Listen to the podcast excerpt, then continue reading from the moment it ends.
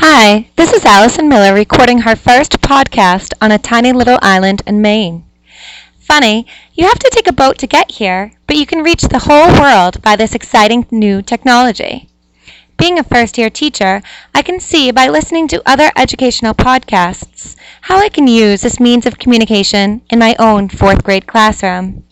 My students could report on different topics in the science and language arts, math, and social studies fields.